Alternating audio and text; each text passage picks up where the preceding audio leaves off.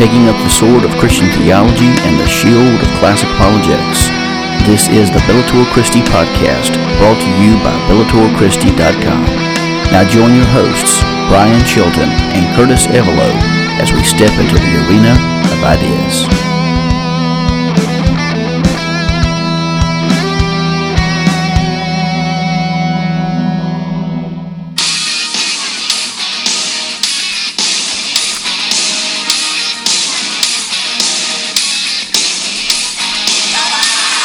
Coming to you from Pilot Mountain, North Carolina and Ronan, Montana. This is the Bellator Christi podcast with yours truly, Brian Chilton and Curtis Evelo. And we're starting off with the Word of the Lord.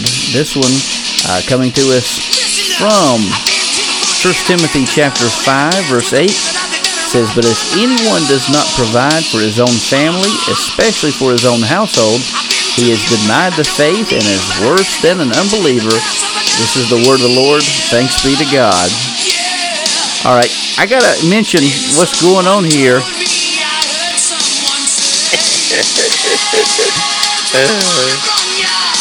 All right, I had to play it. Dance with the one who brung you. For those who don't know, this is the classic rock band Petra. And uh, this actually, as we're talking about family on this podcast, this actually uh, started with a conversation with my family. We were playing a card game or something like that. And then um, it seemed like I said something along the fact that you got to dance with the one who brung you. And they were looking at me strange. I was like, You never heard that? They said, No. I said, It came from Petra. They said, Who's Petra? And Curtis, I think I failed as a spiritual leader of my home at that moment. I realized that. so, all this month, we are, for our last month of season five, we are paying homage to Petra. With uh, We're going to start the podcast off with songs, uh, some of Petra's famous songs. So uh, that's where we are, and that's kind of what happens. Dance with the one who brung you. Yeah. Oh man, what a classic band that is. Um, that was always one of my favorites. Just the the drum set he had was was one that I uh, man, I uh, I thought that was the coolest set there. You know, it was I don't know, probably had eight to nine toms on a, on a rack style drum set, and had double bass, and yeah, it was pretty slick setup. And man, uh, good music back in the day. Oh, absolutely as as old as as old as this may sound, I can remember having a cassette uh, Walkman that I that I had to back in the day. You, it it didn't just play, and you couldn't just um, uh, uh, flip it to or uh, you know push to the other side or push to the next songs. It was actually you had to take the take the cassette out, flip it over, and then play it. Um, that I remember that with that with that with that uh, Petra song there. I remember so. that as well. It, the same album, I think it's Unseen Power, that came from that album. is a great. That was a great album as well. That's the one with the with the old with the windmill on it. Or the, yeah, the yeah. Wind generator on it. Yeah. yeah, blue yeah. blue sky background with a wind wind turbine or wind. Uh, yeah. Solar. I yeah, mean the wind, wind generator. Power, wind generator. Yeah. Huh. Yeah.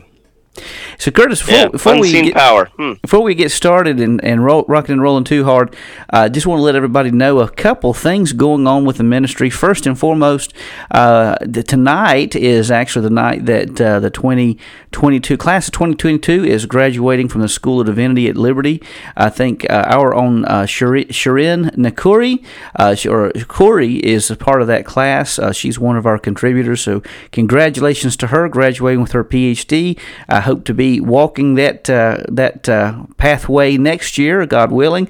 And uh, but we're just excited for for many of the individuals, some even part of our team who are there tonight. So congratulations to the class of 2022. Also want to let you know a couple other things with the ministry going on.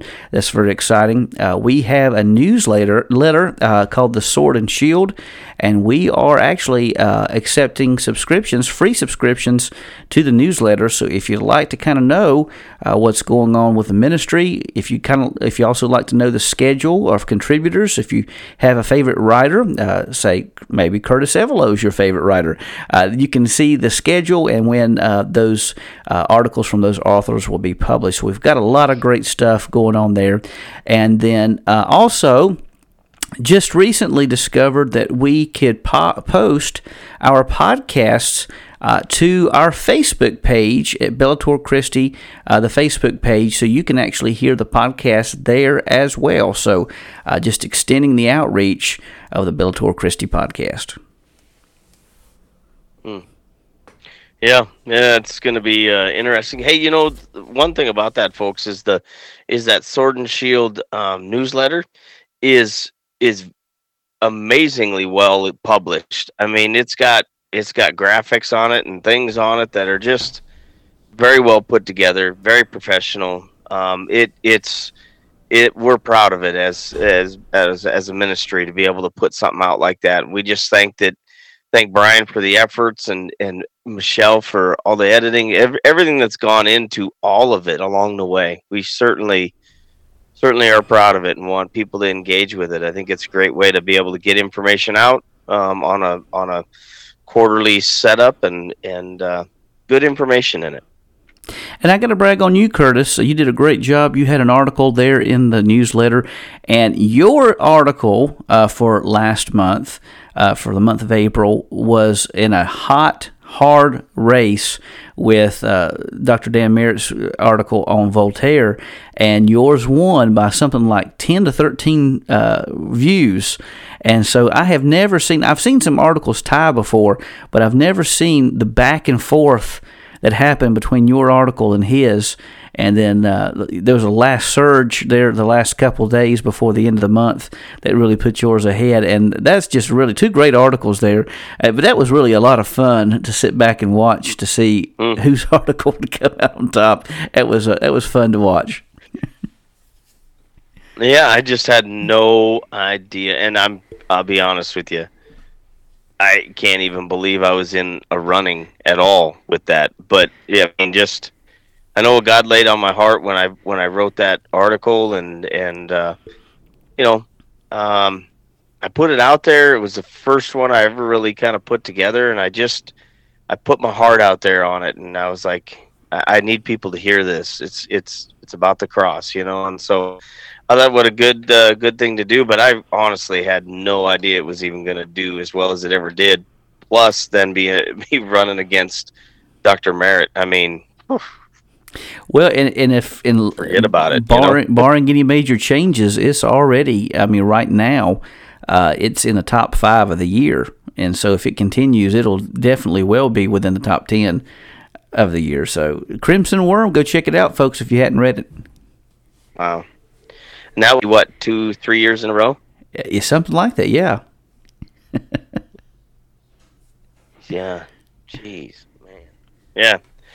Well, anyway, so we're we uh, finished out our Christology series, and and uh, um, then we finished out uh, the messianic prophecies leading up um, to the Passion, and now we're gonna kind of we're just gonna kind of um, pick some top line topics that we have, and and today we're gonna really talk into something that I believe is is key and essential um, to every household not pastors, not just the elite or or your um, leaders or, uh, or any of that. I mean, we're talking. This is everybody. This needs to be everybody's focus, and so what it is is we, it's episode 29 and we're calling this episode family is your first ministry brian you want to go ahead and talk into that a little bit yeah so this is actually coming from what has become the number one article of all, the most read article of all time at Bellator Christi, and and this was written back in 2019. And to be honest, Curtis, it, it's kind of like your Crimson Worm. It wasn't one that I anticipated uh, that would have been the number one. Now, your article was great. I'm not saying that, and and I, will enjoy this article too. But it's just it's fun. It's funny the ones that. Uh, the ones you, you may not realize are the ones for me the one I least expected turned out to be the most read article of all time on Bellator Christi. It's it's it's really amazing to stop and consider it. I, it just kind of baffles my mind because especially you know some of my favorite articles that I've written have been more on the 33 uh, logical fallacies and uh, different evidences for the resurrection and things of that nature. But it was yeah. the family as your exactly. first ministry. This was the one that really has piqued the interest of a lot of people. Yeah, that's the thing that amazes me is it, it's sometimes it's those articles that you just you just know was um, was laid on your heart by God just to put it out and just and just and just put it down and let God be the glory on that. And I don't want to say too fast, but voila, there it is. And then all of a sudden, God takes it to a whole different level than we ever would have thought. You know? Absolutely. Yeah. So, anyway, so um, answering a, a reader's question is kind of what we're gonna um, go into first and I we did have a reader that that that typed in and, and asked a question. Um, do you want to go ahead and do you want me to read that, Brian, or do you want to go ahead and read it? If you don't mind, that would be great. Sure. So the question comes in from Nathan, and it says, "Hi, Brian Chilton. I had a question regarding a statement you made regarding the Pharisees in your recent article four new arguments for the resurrection of Jesus. Here's the statement and question that the article released re, related uh, and a related footnote. Josephus quote Josephus noted that vast majority of the population in first century Israel were Pharisees. Josephus contended that the Pharisees were so loved that the Sadducees were so despised that the Sadducees would adopt certain notions from the Pharisees to find favor with the population. Josephus, in Antiquities 18, verse 15 through 17, doesn't, excuse me, unquote, doesn't the source instead convey that the Pharisees enjoyed the favor of the people who themselves may not be Pharisees? Josephus in Antiquities 17, verse 42, per the Wikipedia Pharisees, they said, seems to support this that the group was more than 6,000 in number, a minority of the population of Judea at that time period. I suspect my question comes down to either a typo or a misreading on my part. In any case, I ask and hope uh, of gaining a better understanding of the cultural context in Jesus' time, having minimal background in this area thank you for reading. I wish you all the best with your dissertation. So thanks for writing in. We appreciate that, Nathan. And this is what we do. We we love to engage this kind of stuff, and um, that seems to be a pretty fun question, Brian. Yeah. So I, I, I want to first of all say that uh, in in book seventeen uh, is is where he's quoting this, and, and I just want to be. I want people to take caution in quoting Wikipedia. Uh, because with it being a public source, a lot of the things they, they have on there may be accurate, but you always want to go back to the source. And so I don't know a whole lot about what's going on in book 17, to be honest with you. I haven't done a lot of study. But in the 42nd verse, it seems like he's talking about a group of men from the Pharisees uh, being above 6,000 uh, that were. Uh, well, let me just read. Let's let me just read it in, in, in, quotation here. Verse forty-two says, "Accordingly, when all the people of the Jews gave assurance of their goodwill to Caesar and to the king's government, these very men did not swear, being above six thousand. And when the king imposed a fine upon, upon them, uh, wife paid their fine for them." Okay, so here again, uh, she she paid the paid the fine for them, so they wouldn't have to do that.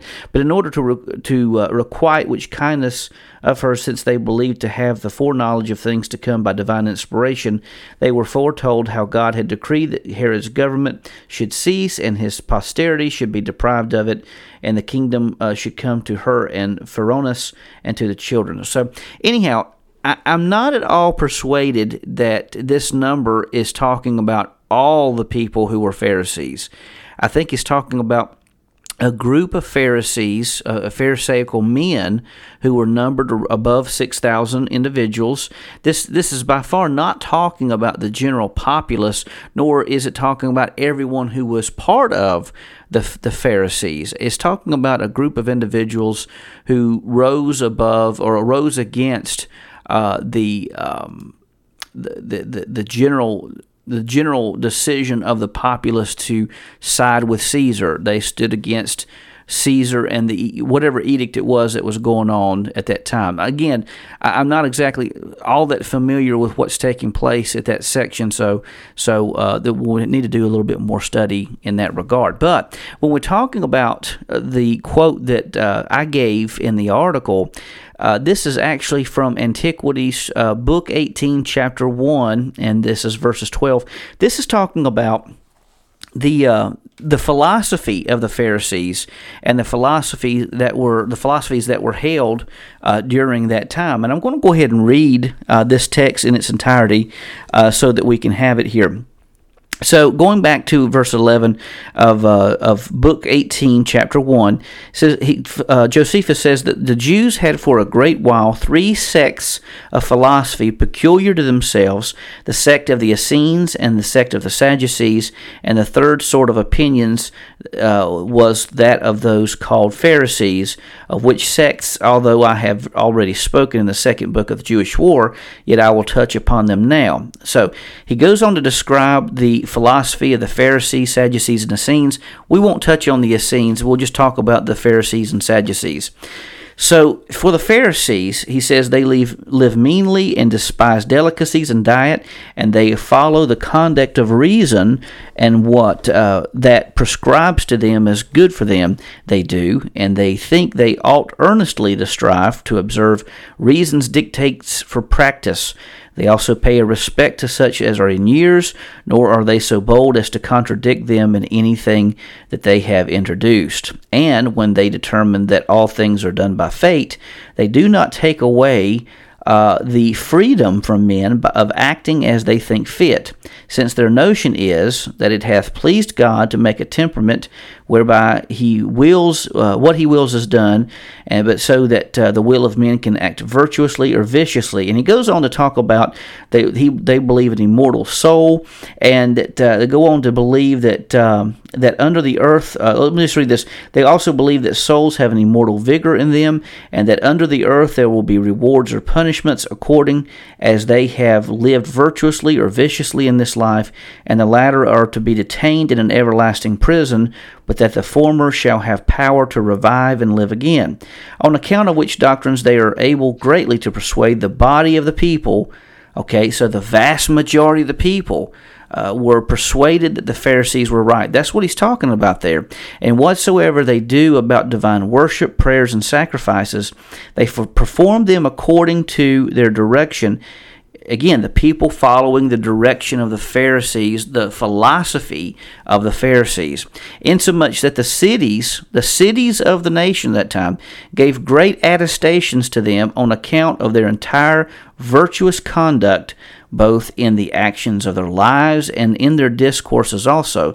So let me just give a little point here to say that not only were they powerful in their persuasion, uh, in, in the preaching and proclamation of God's word that they gave, they also persuaded individuals by the very own virtuous conduct. They were holy, righteous people and sought to live after the Lord in that manner. Now, we have the Pharisees. He goes on in verse 16 to say, But the doctrine of the Sadducees is this that souls die with the bodies, nor do they regard the observation of anything besides what the law enjoins them, for they think that it is yet an instance of virtue to dispute with those of teachers of philosophy whom they frequent. But this doctrine is received, now listen very carefully to this, but this doctrine is received but by a few, yet by those still of the greatest dignity, but they are almost uh, able to do almost nothing of themselves why? For when they become magistrates, as they are unwillingly and by force sometimes obliged to be, they addict themselves to the notions of the Pharisees because the multitude would not otherwise bear them. So here Josephus tells us plainly that uh, the the vast majority of the populace followed after the philosophy of the Pharisees. Now, whether or not they were official Pharisees in that sense could be debated, but as far as whether they followed the philosophy of the Pharisees, I think that's clearly attested. Also, we see in uh, John chapter 11 when Jesus raises Lazarus from the dead, remember he's encountered by Martha, Lazarus's uh, sister, who, when Jesus tells her that he's going to rise again from the dead, she says, I believe that he will rise at the end. That's a very Pharisaical, uh, philosophical notion to hold because the Sadducees and the Samaritans, they didn't believe in a resurrection. However, the Pharisees and the Essenes did. So here again, I, I think that um, I don't know what's going on in Book 17 when he's talking about the 6,000 men, but uh, the, the population of Jerusalem in the first century is well over 600,000. Uh, I don't know exactly what the population of Israel was, but we know that it's well over, probably well over a million by the time you count the 600,000 in Jerusalem, and then um, and then other areas as well. But um, I think the 6,000 men are just a, a, select group of people he's talking about in Book 17. But I think in Book 18, I think when you take the entirety of the context, I, I, think he's really saying that the vast majority of people held to the philosophy of the Pharisees. And thank you for your question. Uh, I didn't realize Book 17 said that, uh, so that really caused me to dig a little deeper myself. Uh, it was a wonderful question, Nathan. I hope we answered it. And if you have any follow up, uh, feel free to contact us anytime. Yeah, yeah, and that was um, that was an interesting article you wrote, and and the fact that you put in, um, you know, new arguments, um, leaning in there on that resurrection. I think that was that was really good, and I that's the type of that's the type of article writing that we have at Bellator Christi that is just unbelievable. We got just a a bunch of deep thinkers that are just they're good, and then to have uh, engagement from from people outside, you know, our listeners and our our readers, you know, interacting certainly is precious to us. So, yeah. So, this article, "Family is Your First Ministry," is the all-time most read article on Bellator Christi's history on the website. It's unbelievable. just how popular is this article, Brian? Well, before this article was published, the most popular articles had something to do with articles uh, pertaining to God's existence, uh, the resurrection, things of that nature. But this article was published right. March 11th, 2019. Uh, it finished the year 2019, the seventh most read article that year. And since then, it's been the most read article three years straight after that. it's, it's, unbelievable. And again, this wasn't an article that I ever expected would be the number one article of all time. But every single month, it, it just it blows my mind because I'm seeing. If you subscribe to the newsletter, you'll see that we, we have a website stat page uh, we, we list the top three articles for that month, and this thing keeps popping up. You know, and it just it's really baffling to me. I, I never anticipated that this thing would have the type of exposure that it's had. Yeah, well, God's got something to say in it. I mean, truly, it is it is our first ministry for sure. So, oh, most certainly. Um, so, what what really, yeah, what really inspired you to write the article then? Well, there was actually a combination of things going on at that time. Um, I was really fighting a situation and circumstance that to uh, allot enough time to spend with my family, and um, that was a struggle that was ongoing uh, with some things going on in my life at that time that were trying to, to, to, steer me away from from time with my family and I had to make that conscientious effort to say this time this segment is devoted to my family and nothing can separate that you know and so um, that was one of the things going on at the time on a personal level. But another thing that was really kind of troubling me is seeing how many pastors, and not just necessarily pastors, but church leaders, business individuals, the list could go on and on and on, who were sacrificing their families at the altar of success. And um, yeah. I read a statistic around about the time that I wrote this article about how um, there's a large number. I was trying to find the article for this podcast, but I couldn't find it. But it was talking about a large number of church leaders that were talking about how negatively their families had been impacted by their ministry, and it just stopped, caused me to stop to to pause, to take pause to to ask: Is it really the ministry that's hurting the family, or is it our negligence that's hurting our family? Are we are we allowing all these other forces in our lives to take away the, the, time from our families. Now, granted, I know church ministry, especially, is very difficult. It's, it's very taxing on a family. Um, you know, what the pastor goes through, the family goes through as well. And I'm not saying that at all. I'm not trying to lessen the impact of that at, at, by by any by any means or any stretch of the imagination. But I do think there are many people uh, whether it be pastors, whether it be business people, or whatever the case may be, who have kind of this Superman complex where we think that we we are going to be there, swoop down, save the day. That it's all up to us. But there is a classic saying that, I think we need to remember that one monkey doesn't stop a show. One monkey doesn't stop a circus. the show can go on without you and can go on without me, uh, quite honestly. And at the end of the day, and I never will forget this, you know, my grandpa pastored some wonderful churches with some wonderful people, and um, not taking. Curtis is giving some some signs of a monkey there, but my grandpa pastored uh, some wonderful churches with some wonderful people, but at the end of the day, when it was it was time for him to, to meet the Lord, and, and he took his drew his final breaths, the one that the ones that were by his bedside uh, were, was his family. His family were the ones who were by his bedside at, when he passed, and that's something that we all need to remember. That when the time comes, chances are highly likely that it's going to be your family that's going to be there with you, and so uh, we need to make sure that we put things in proper perspective.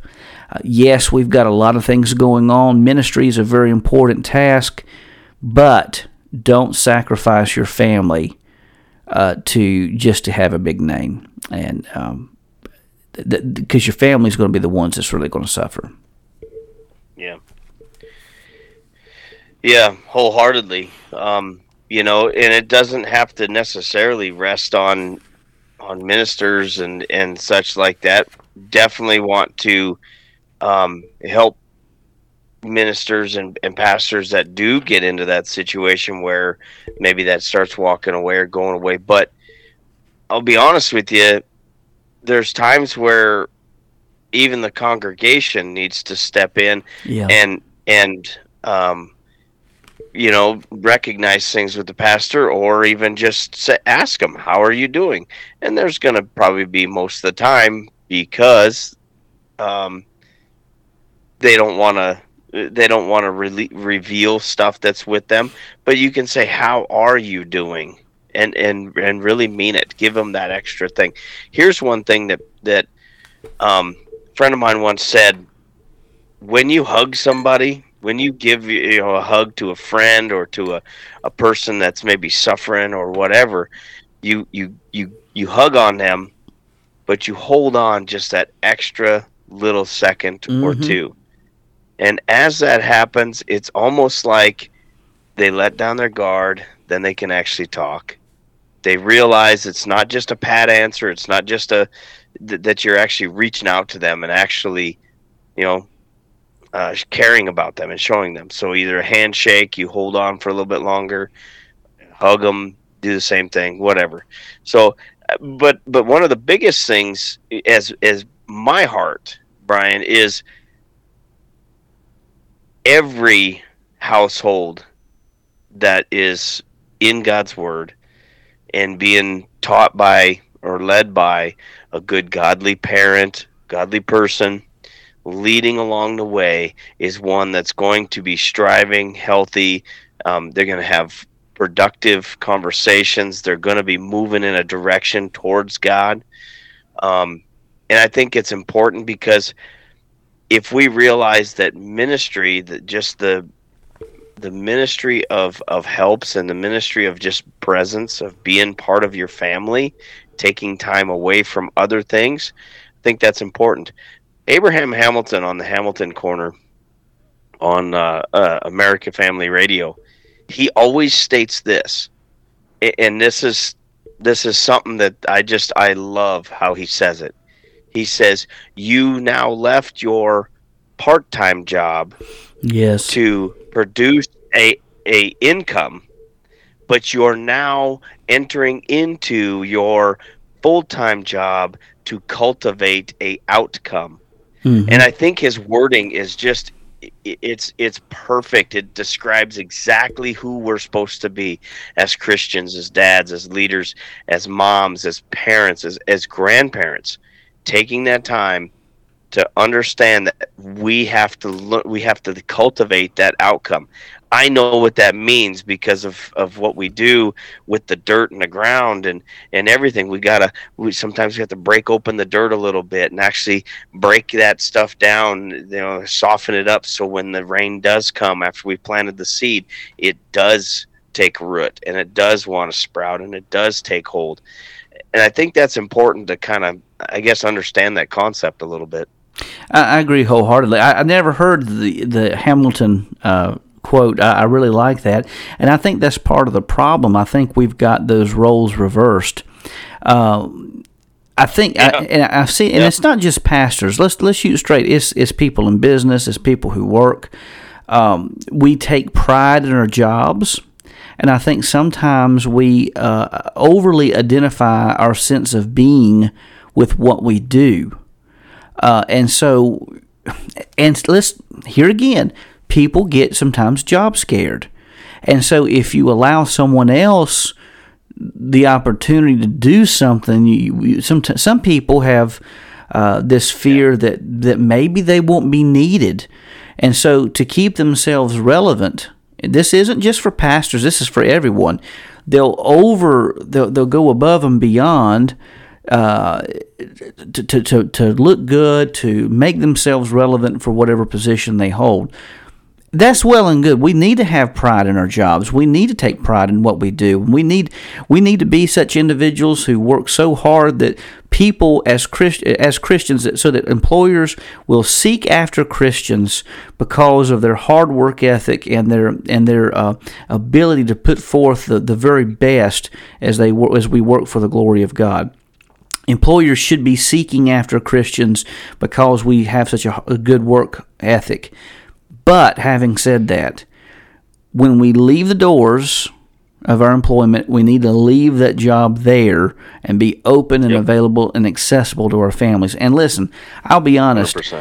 I, I haven't been, and I fully confess, I haven't been all that successful with that all the time. I'll be honest, sometimes I bring my work home with me. Sometimes, you know, with studies, sometimes I, I, may not have taken the time with my family as I should. It's something I'm working on. I'm a work in progress. So I'm kind of just really giving you uh, insights as from a lot of my failures, to be honest. mm-hmm. Yeah. Yeah, and it's hard because um, it's hard because when we cross that threshold of the of our door, we're entering into a different world, a different realm of you know uh, of issues and things. We don't know what our kids have gone through for that day yeah. when we come home from work. We don't know how how chaotic our wife's wife's day has been, and and we come in and just want to data dump all of our stuff or just even dump our emotions on that, and we forget that they need to have an outlet as well. Mm-hmm. And so Abraham Hamilton points it out that that when we leave our that we're only there for you know a select amount of time so he says that's your part-time job mm-hmm. and we got to realize that that as we go to create an income for our family to sustain us and everything like that yeah we're working full time but what he's saying is that needs to be as of the importance of a of a part time job over our household, which is then our full time job. we should be spending our time at home very wisely, precisely, and understand there's going to be ebbs and flows. I mean, there's going to be seasons where sometimes we might not be home until 9, 10 o'clock at night, just if we're working hard or work at a specific job. But it still doesn't take away the fact that we can take that time, whatever time we do have, and try to cultivate that outcome. Absolutely. So our kids are on the right track, going in the right direction. Our wives are are um, actually feel like they're they're important and they're and they're loved and that we need them actually in our lives, not just for not just for uh, just to, to have a call, a phone call, or to, to you know say, hey, go take go go uh, go pay this bill or or whatever needs to happen. That they actually realize that no, we we do cherish their thoughts and their words, and we do want to hear their voice yeah, every now and again. You know, so yeah. I was laughing at your expression. So, That's what caught me. See, this is why we've yeah. got to get this on the air so people can see the the, uh, the video as well as the audio. uh, uh, well, it, so, maybe one of these days it'll come, folks. yeah. Got to get our internet speed up to speed here with this. I don't know. We both live in such rural areas that I don't. I don't know. I, I think I think the the sound waves and and the the stuff goes out and I think it's flown by a bird to the next wire. is it's why our internet acts so slow sometimes, but I don't know. Whatever. It'll just happen to be happening. So so I guess then why why do you think the article is so popular? I think I think it strikes a bone or chord with somebody. Well, that's that's what I was going to basically say myself. I, I think that uh, people realize people may be convicted over the fact that maybe we haven't placed uh, the priorities where it needs to be. And I think, quite honestly, if we look around, around our culture, we see uh, families that are broken. Uh, we see families.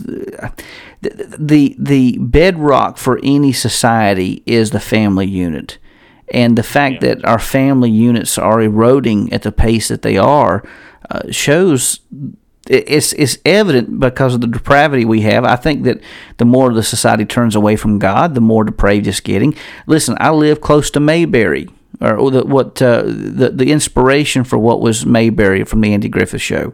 Uh, and I saw the first case of road rage I have ever seen in my life in the area uh, recently. It, it's not that's not a place. That's the last place you'd expect to see that happen, but but it happens, and you can see by the people who are.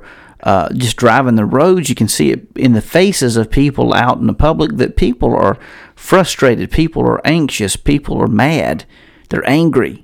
And I think a lot of it has to come down to not only um, the rejection of godly principles and the rejection of God in our culture, but also I think a large part comes down to the breakdown of the family unit. So I think we we're, we're getting to the point where we understand how important family is, and I think maybe that's one of the things that's striking a chord in the hearts and lives of people. Yeah, I, I honestly think that our world is moving, and I've said this before. Our world is moving at such a pace right now that we it's almost like this FOMO that everybody has, the fear of missing oh, out. Oh, yeah. That, that something's something else is going on, something outside of here is going on, so it grabs our attention and takes our it takes our energy away from what we should be. I think, you know, I and this is just me kind of thinking out loud. We were never designed to to be um, omnipotent um, in any sort of way. But our little devices we have in our pockets or we carry with us allow us to be omnipotent. We get to see what's going on all around the world, and we don't have the ability to. Pro- I I truly believe this. We don't have the ability to process everything that's going on, and then our culture automatically wants us to for wants to force us to make a decision left right up, down, whatever the decision needs to be, it wants to force us into making a decision. And if we don't have a decision, then we're, you know, then we might as well be agreeing with the other side. It wants to divide us. And, and so by the fact that we're moving at such a at, at such a pace and we need we now have all of this knowledge of this the you know of what's going on in the world. I mean we now know what happened in bulgaria or what happened over in uh, you know alaska or what happened you, you see what i'm saying? And it's it's we were never meant to move at that pace. We were meant to live locally and and with our families. And i think that we miss that. We don't know our neighbors we know more about political entities and people who are on uh, for example we know more about the people that are in the supreme court justices than we know about our neighbor next door.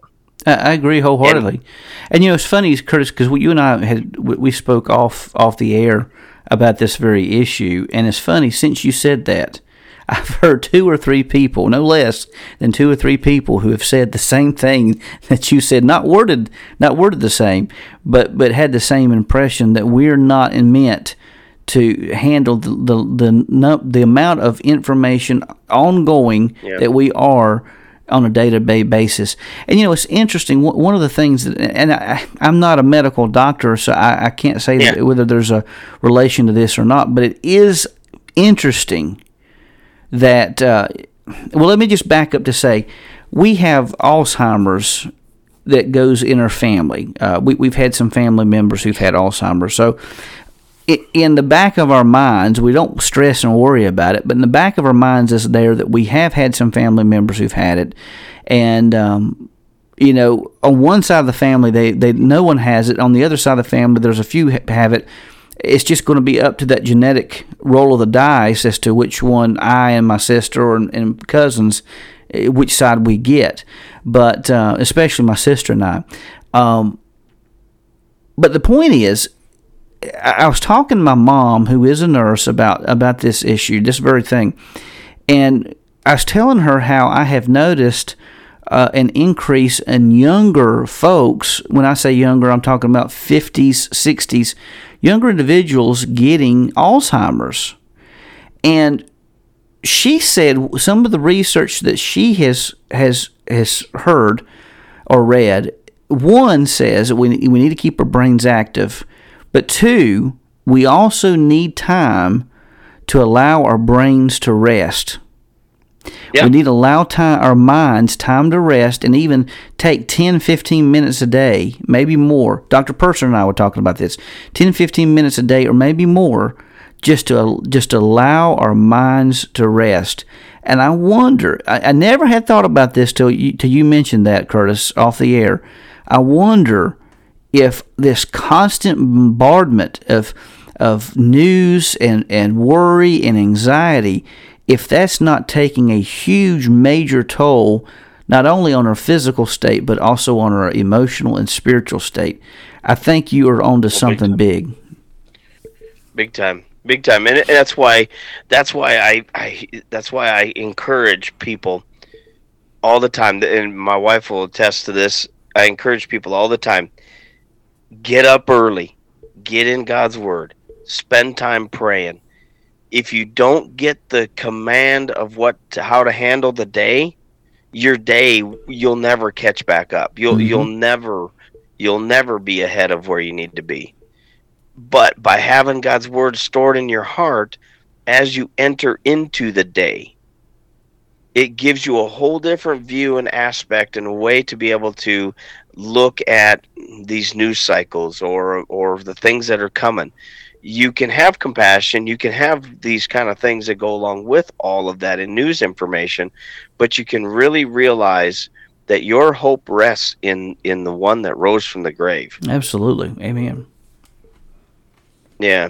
I just i don't know. I think it's i think there's something to it i think god restores our minds as we as we pray to him as we just sit and meditate on his word and we just um, read it and just think about it, ponder what's going on in the word, what he means by it, how how it's going to interact and change our um, change our attitude in life. You know, mm-hmm.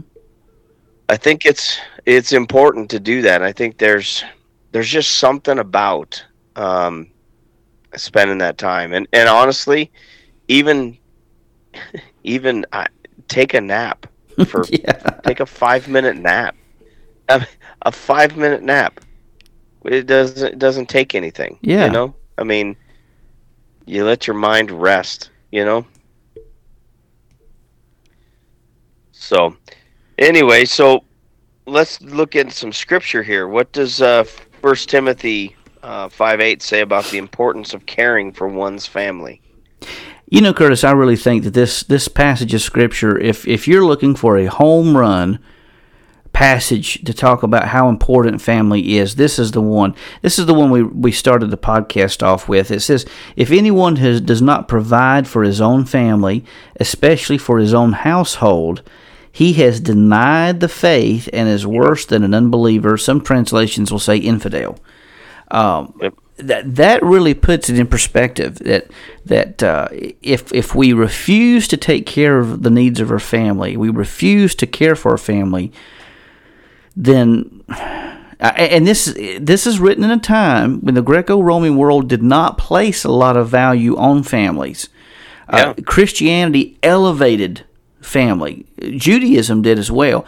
Uh, Judaism and Christianity, Christianity especially, elevated the role of women. It elevated the role of the family, and so Paul goes he goes to the point to say that if you don't take care of your family, you're worse than an unbeliever.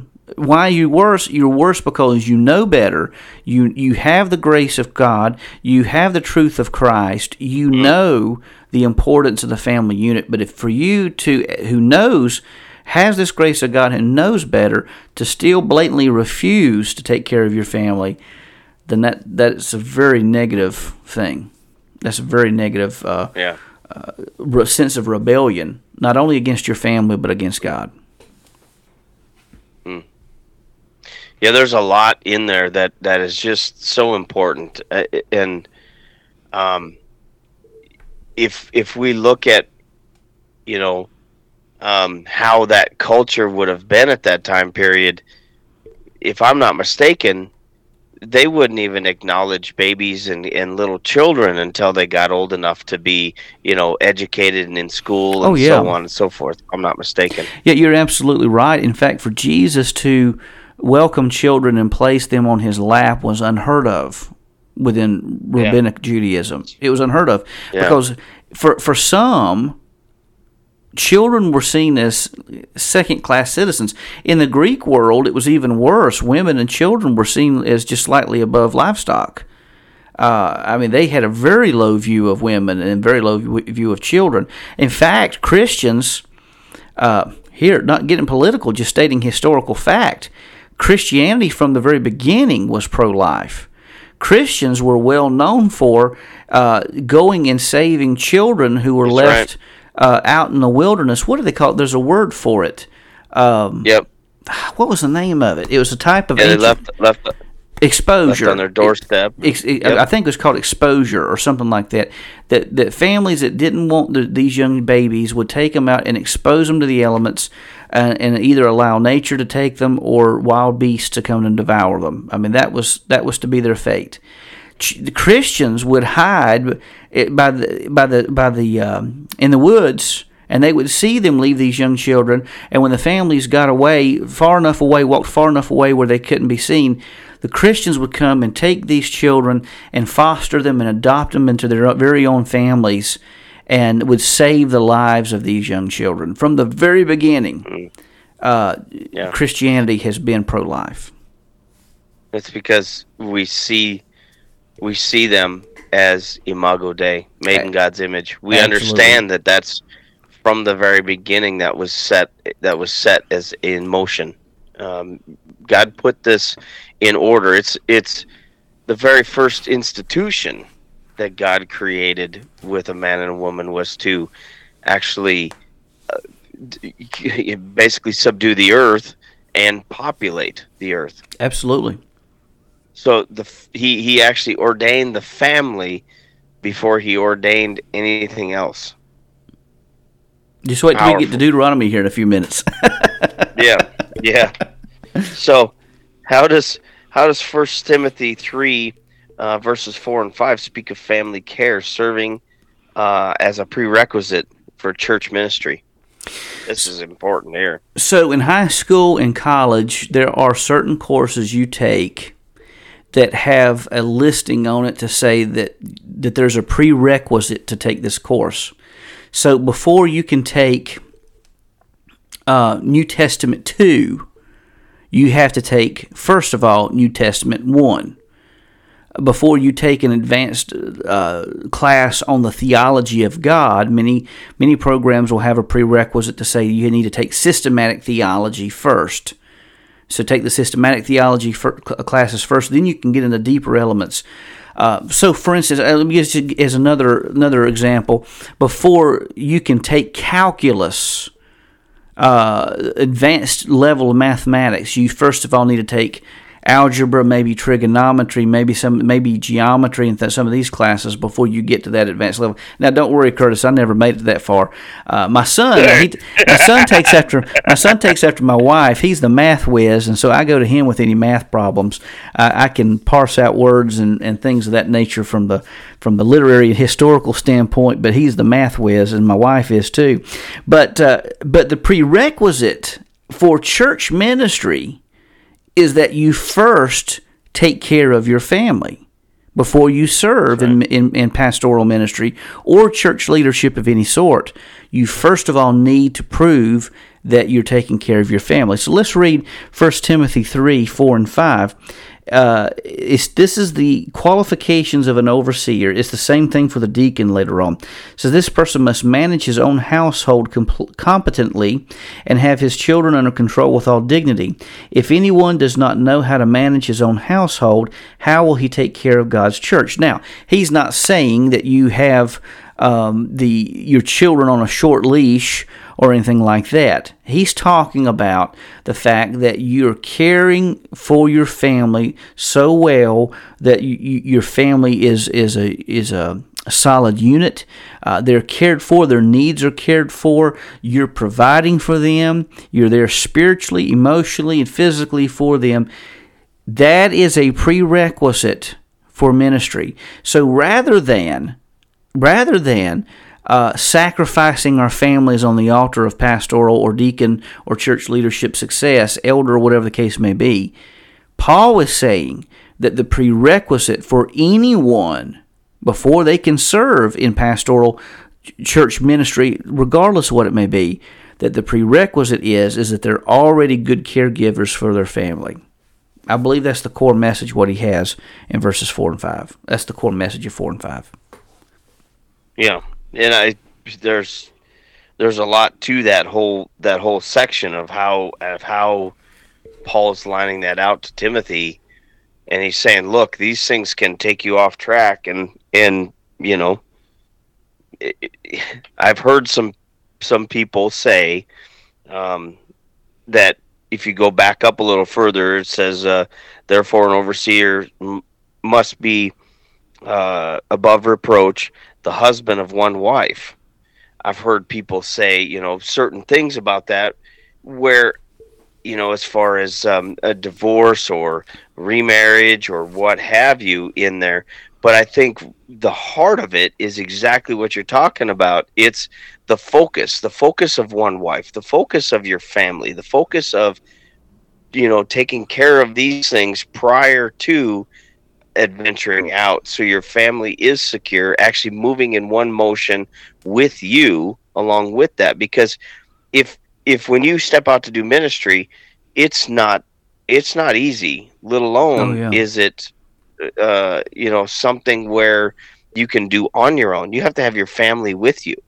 And that's why you know with you know that's why he sets it up that way. He says, "Hey, look, you've got to take care of this per this stuff first. Well, Set the groundwork and be part of that." There's a, there's a couple things that I, that we could say mention there to defend what we're what you're saying, and I think you're absolutely on point. Number one is that he uses a present indicative language when he's talking about all of these qualifications. So when he talks about uh, being gentle, not quarrelsome, not greedy, not a heavy drinker he's not talking about whether you had a, a past of this, whether you've done this in the past. Right. He's talking about the present indicative uh, qualifications. Are you presently uh, this way. I mean, you may have been 10, 15 years ago, you may have been an alcoholic, but God saved Right. you, God spared you. You're not that way anymore. So we're not going to hold what happened to you 15 years ago against you. Well, in like manner, the, the vernacular, the language for the husband of one wife is in that same tense, present indicative. So he's not talking about what's happened in the past. He's talking about the very present moment. Are you caring for your wife? Are you caring for your family? And number two, the word um, must manage his own household com- competently, uh, or he must. The word word is uh, proistemi, proistemi, which means leadership, but it also means a caregiver. Uh, this word proistemi is talking about that you're caring for your family in such a way that their needs are met. So really here these two this is kind of a slam dunk argument i think that we have here one present indicative case not talking about what happened 15 20 years ago talking about what's going on now and the proistemi that we're managing we're caring for the needs of our household um, so it's talking about caregiving So important. So important. So Jesus Jesus taught that the Shema of Deuteronomy 6 5 was the greatest commandment. How does the greatest commandment link to the caring of a person's family? Oh, it's very important. So the Shema, this comes from the Hebrew word here. Shema uh, Yisrael Adonai Eloheinu Adonai Echad means, Hear, O Israel, the Lord our God, the Lord is one. Jesus says this is the greatest commandment above and beyond any other commandment. Love the Lord your God with all your heart, all your soul, all your strength. And so this is the number one commandment. But follow, follow the point thereafter. Follow what he continues to say after the point. He put it in the context. These words that I am giving you today are to be in your heart. You meditate upon them. You reflect upon them. Maybe even memorize them. I think that's a very that's a very important point that we have there as well. Meditate and memorize. Repeat them to your children. Talk about mm-hmm. them when you sit in your house and when you walk along the road, when you lie down and when you get up. Bind them as a sign on your hand and let them be a symbol on your forehead. Write them on the doorposts of your house and on your city gates. But pay, pay special attention to the emphasis he gives on bringing up our children, bringing up our families in this focal point to love the Lord with all of our being. Hear, O Israel, the Lord our God, Adonai Eloheinu, Adonai Echad, the Lord is one, and we're to love him with all of our being and train our children to do likewise. Mm-hmm. Yeah, and, and it wasn't about the um, the actual um, how how can I put this? It wasn't about the actual completing and doing as Deuteronomy said. You got to write them on your forehead and put them on your hands and put them on your doorpost. What he's saying is you you put them on your doorpost so your kids will ask those questions. Then you then you're able to speak to them and tell them the stories. It's no different than when uh, you know i was talking about you know the passover. It says in there it says that that god gave the command to them to do this every year and and be able to to be able to tell the story of the salvation of Israel to your kids, to your children, and to your families. And by doing that, you're you're actually loving them by showing them a pathway to what God has already lined out for them. Amen. So, what should we take away from these scriptures um, as a whole? You know, as we, as well as the the the popularity of the article. So it's kind of just an overall picture of how are we to take this all. Well, I, th- I think from the on the on the one hand, uh, the scriptures heavily emphasize the family. Uh, it, it, heavily emphasizes the importance the family should play in the Christian's life. It also heavily uh, shows the um, level of attention that we as fathers and mothers should be giving our children to bring them up in the ways of the Lord. I hear a lot of people say, well, we're just going to let them make up their own minds when they get older. It kind of goes back to the old Andy Griffith Show episode where uh, uh, you remember that show where where Opie was being um, he was uh, there was a guy who came to town and he was influencing him to do um, these um, things that were not honest to steal and do all these kind of things. And this guy says well why don't you just let him make up his own mind? And and Andy says well you can't do that with children because they'll they'll follow the fanciest thing shiniest brightest thing that around. And uh, by the time they realize it's dangerous it'll be too late for them. Or something I'm paraphrasing. Right. the same holds true when it comes to our faith if if God is who He says He is, and we know Him to be that He is, we know Him to be that. Uh, we know Him to be the God of all creation. If Jesus truly is the Son of God, and we know that He's He's He is the incarnate Son of God who came and bore our sins and died on the cross for our sins and uh, was buried and rose again the third day ascended to heaven, from whence he shall come to judge the living and the dead. We know that to be true. If we really believe that with all of our hearts, then that should then the education of our children in the ways of the Lord should take center stage. And by the way, fathers, let me tell you this. Statistics show that the fathers who stay in church, the children, if you're in church and you're you're dedicated to the Lord, chances are highly likely that your that your children will follow suit and do likewise. That's right.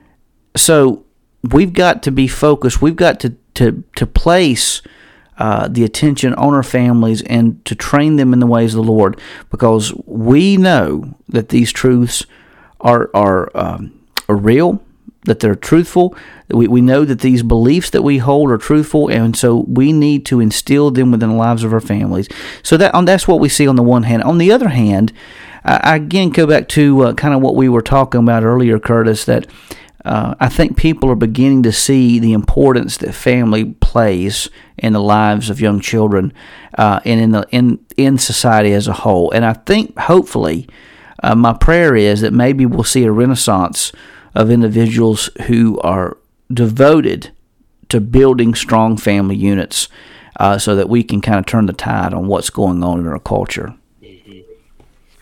Yeah, I think in our current situation all around the world, we're starting to see people actually realizing what um, what the result is from relinquishing that um, right to speak into our children, relinquishing that that overall um, oversight of the family and an engagement with the family.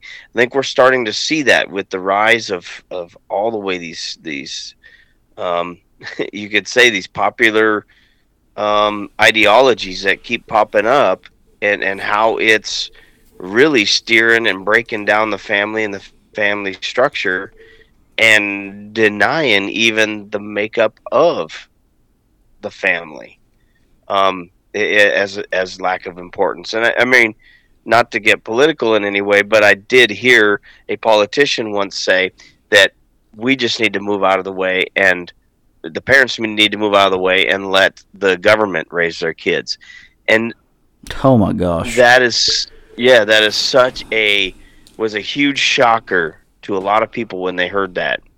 And I think there's a lot of people starting to realize that wait a minute, that is what's happening when we're not actually engaging, giving our kids the right kind of steps, the right kind of grounding, the right kind of foundation of how to think and how to think properly through some of this stuff. I I I I don't think it's a bad thing to have different ideas being out there from people being taught, but I think it's really bad when they when people say that that there is um, there's no other way but away from God. Yeah. And I th- and and and so we we need to be setting forth the groundwork for our kids. I really truly yeah, think that. Yeah, I, and I, agree with you, Curtis. But I, I, think on I think on the on the core fundamentals, and just to just to kind of um, clarify here I, on the core fundamentals. We, we've we've definitely, and I know you agree on this. We've definitely got to train them up in those and those uh, things of the Lord, and and we can't leave it out there to. Uh, but because Paul, I was in my devotional reading today, Paul was even talking to the church of Colossae and was warning them about against clever arguments that would lead them astray Yeah. from the, the truth of God's word. I mean, they were out there in the first century; they're out there in abundance today. I mean, there are cleverly worded Yeah. things that would try to lead our children away from faith in the Lord. Um, but also, I think you bring up a good point that we need to be able to teach our children how to think for themselves, and so that when there are opposing uh, uh, opinions out there, that they can weigh the evidence and and uh, make good decisions for themselves. So I think there's definitely a balance there, and and um, that's something we need to do as fathers and mothers. And Yeah. fathers, let, let me say And one on- more thing here too. I've heard many Christian father who say, "Well, I'm going to leave the spiritual things to the mother." No, you have a calling to bring up your children in the ways of the Lord. You are very much in, a part of this, and you need to take uh, a, a fundamental role in the training of your children. That's right. That's right. And uh, since this is going out, we're gonna just say Happy Mother's Day because that's that's this coming weekend, and we wanna we wanna say thank you to all the mothers. Um, hoofta, boy, Now- the work Curtis, that they do. Curtis, what's your mom's name? Carol. So happy Mother's Day to Carol Evelo, and happy Mother's Day to my mom Gail Chilton. Uh, as Curtis said, we hope you have a wonderful and blessed Mother's Day this Sunday. That's funny. Yeah. Yep. Well, there it is. We here at Bellator Christi want to thank you for spending time together with us, and we value that time. Our prayers that this podcast helps stretch your mind and is a place to strengthen your faith as we strive to create an atmosphere of discussion and a reliable uh, source of information. Join us next time on the Bellator Christi podcast. Until next time, Brian and I say, Soldier soldier on, on, friends. friends.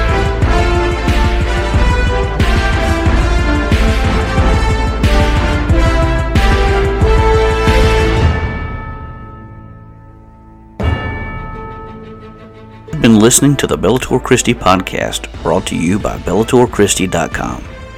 The opinions of our guests represent their own and may not reflect those of Bellator Christi Ministries or its affiliates. The Bellator Christi podcast and BellatorChristi.com are protected under Creative Commons copyright, all rights reserved. The opening theme is the song Crucified, written by John and Michaela Limonis, performed by Crosby Lane and produced by Mansion Entertainment. Be sure to visit our YouTube page at www.youtube.com forward slash Bellator Christi. Also, please consider leaving a positive review on the apps where this podcast is found. We thank you for joining us today and hope to see you back the next time that we step into the arena of ideas.